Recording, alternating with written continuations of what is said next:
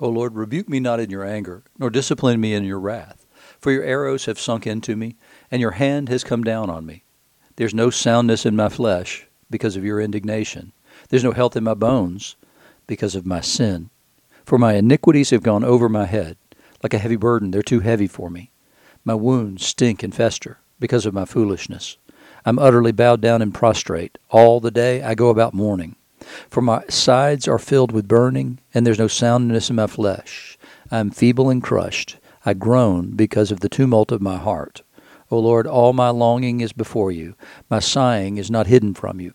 My heart throbs, my strength fails me, and the light of my eyes, it also has gone from me.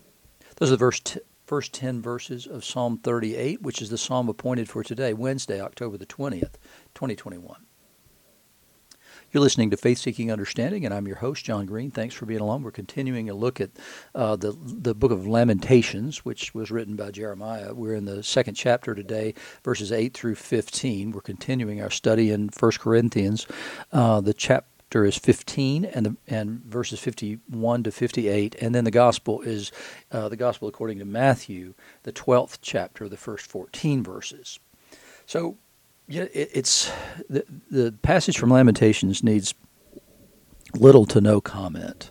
I mean, I, I, will whenever I feel there's a need to, but but it's it's so eloquently written, and it has the only context is is is that Jeremiah is watching Jerusalem die essentially, and it's the devastation that's happening there. And remember also, as sort of backdrop, but also foreground, is that um, Jesus, remember, is telling the disciples that the temple itself is going to pass away, and it does within um, just like a few decades after the death of Jesus. And so he's telling them what will come. He's speaking prophetically, and it does indeed fall in AD 70, and it's never been restored to the people. It, it, Jesus appeared at the moment in history that makes any sense. There's a there's a radical change about to happen. The old is passing away and the new is is coming. And so you've got to remember all these things in that context. Jeremiah sees the destruction of the temple, but that temple that he, that he sees and the city that he sees will be rebuilt. But after Jesus, when the temple falls, that's the end. There is no other temple that's been constructed since then. There's a lot of plans made for constructing one now, but it's contingent on a million different things. And and what we're told in the book of the Revelation is there will be no temple because there's no need because God's presence is in the midst of the city. So let's get started and read through Lamentations 2 8 to 15. The Lord determined to lay in ruins the wall of the daughter of Zion and so, what Jeremiah is doing is assuring us, all of us, uh, including his listeners at the time, was that this is God's plan. This was according to God. And remember, in the passage that I read from Psalm 38, that it begins with, Don't discipline me in your anger and your wrath. In, in other words, let that abate. I understand my sins are, are there. And that's he, he takes full responsibility for the problems that he's going through by, by, by talking about sin. And, and so Jeremiah begins here by saying, This was the Lord's doing. It, it may look like the king of Babylon did this, but he was only the instrument through whom God's plan was realized. The Lord determined to lay in ruins the wall of the daughter of Zion. He stretched out the measuring line. He did not restrain his hand from destroying. He caused rampart and wall to lament. They languish together. Her gates have sunk into the ground. He has ruined and broken her bars. Her king and princesses princes are among the nations. The law is no more, and her prophets find no vision from the Lord. In other words, everything is devastated, both physically and spiritually, in the land. You, you get this horrific picture of what had once been the the wonder one of the wonders of the world, which was the city of Jerusalem and the temple therein, reduced to nothing other than these gates sinking into the ground and everything else just collapsed all around. But it's not just a physical destruction, it's also a spiritual destruction. The elders of the daughter of Zion sit on the ground in silence. They have thrown dust on their heads and put on sackcloth. The young women of Jerusalem have bowed their heads to the ground. My eyes are spent with weeping My stomach churns. My bile is poured out on the ground because of the destruction of the daughter of my people, because infants and babies faint in the streets of the city. They cry to their mothers, Where is bread and wine? as they faint like a wounded man in the streets of the city, as their life is poured out on their mother's bosom. What can I say for you? To what compare you, O daughter of Jerusalem? What can I liken to you, liken to you that I may comfort you, O virgin daughter of Zion? For your ruin is as vast as the sea. Who can heal you? What a powerful image that is. Jeremiah seeks to, to comfort, wants so desperately to comfort, and is trying to find some analogy by which he can he can compare the daughter of Zion. But the ruin is as vast as the sea, and who can heal you? And we know the answer to that the one who has done this affliction. And, and he does through Nehemiah and through Ezra and through Zechariah, who, oversees the rebuilding of the temple in that time. He says, Your prophets have seen for you false and deceptive visions, that they have not exposed your iniquity to restore your fortunes, but have seen for you oracles that are false and misleading. All who pass along the way clasp their, clap their hands at you, they hiss and wag their heads at the daughter of Jerusalem. Is this the city that was called the perfection of beauty, the joy of all the earth? And it's the same thing that Nehemiah finds when he comes in his day. He finds this ruin and, and sort of this pathetic little band of people there living in this place, and, and he knows what was formerly there. I've seen that idea in when I went to Rwanda, and my driver there, who drove me all over the country, his name was Fred, and Fred had never once been to Rwanda until after the genocide. And after the genocide, he was in his late 20s. And, I said, How long did you wait to come back? Because he had been in Uganda with his family in exile all, all his life. He said, Oh, I was here 60 days after the genocide ended. And I said, Why? Would you have come back so quickly? He said, Because this is my homeland and I wanted to help rebuild it. And there were many exiles who came back after that genocide and chose to rebuild after that. They, they could have left it a waste, but they decided, no, this is my home. And they had pride in their country. And so they came back and did it. And that's what Nehemiah did.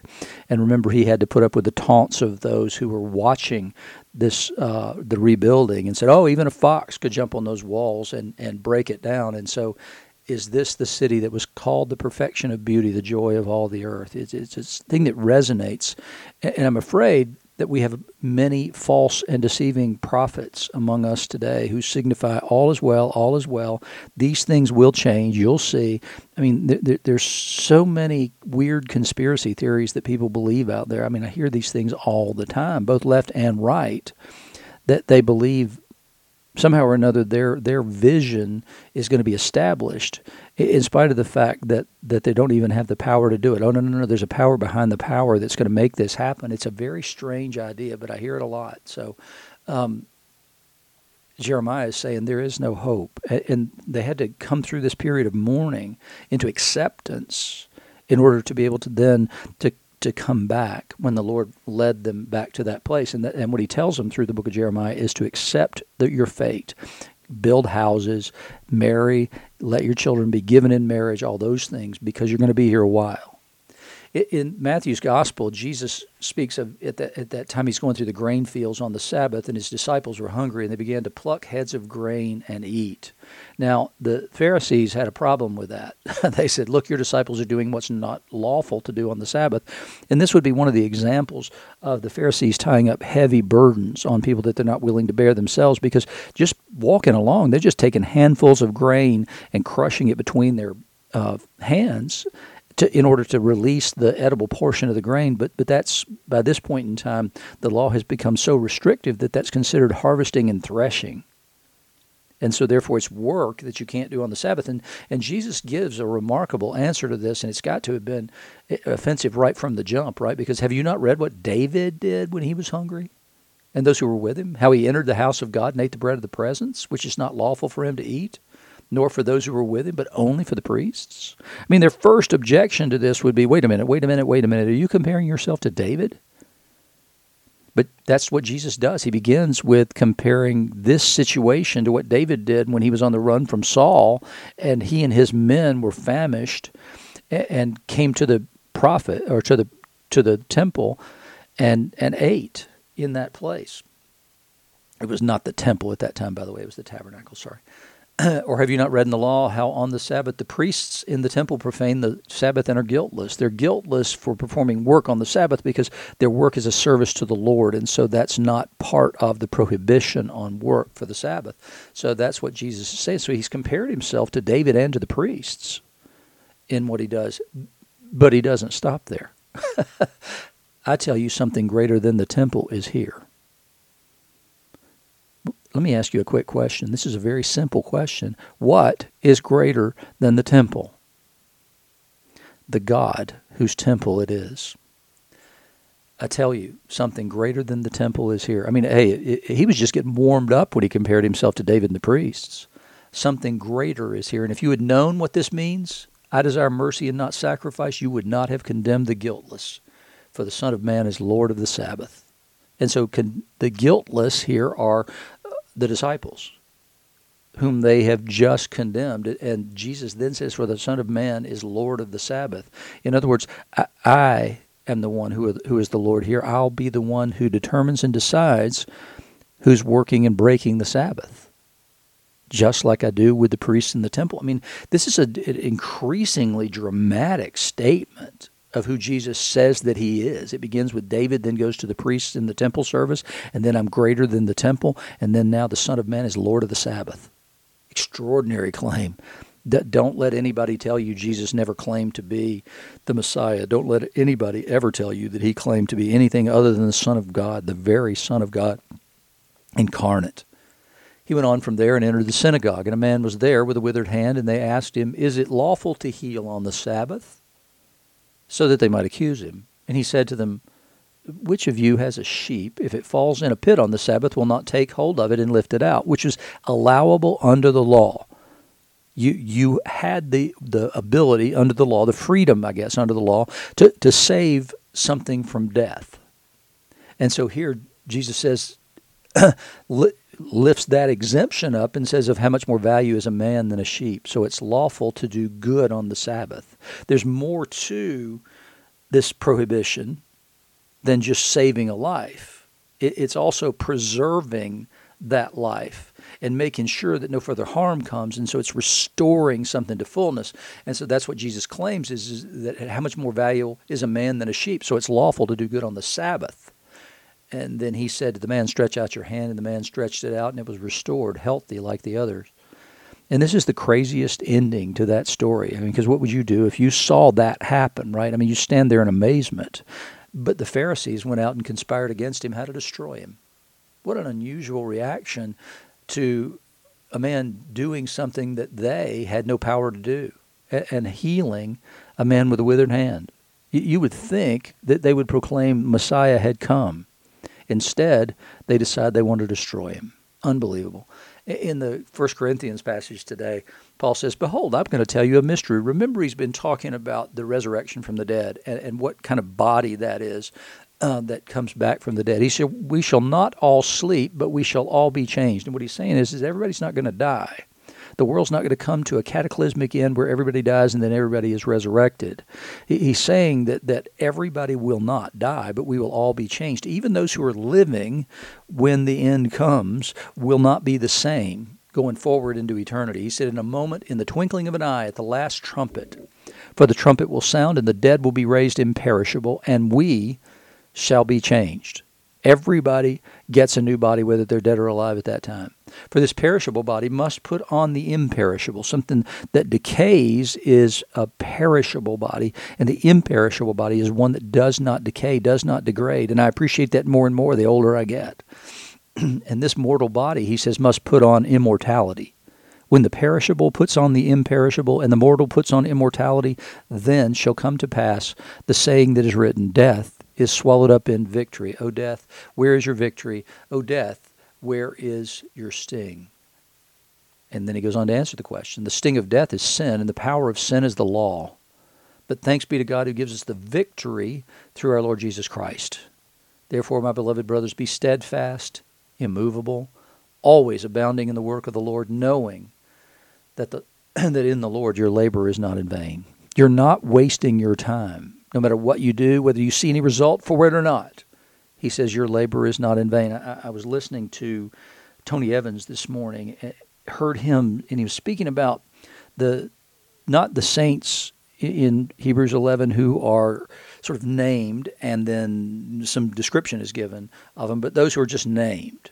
And then he goes on to talk about the, there are others, those unnamed others who are there in Hebrews 11 and talks about those others and their sufferings. And then he goes on to talk about the saints of the Old Testament in a way that says none of these people saw the fullness of what they were called to do. Abraham never saw the, the possession of the land.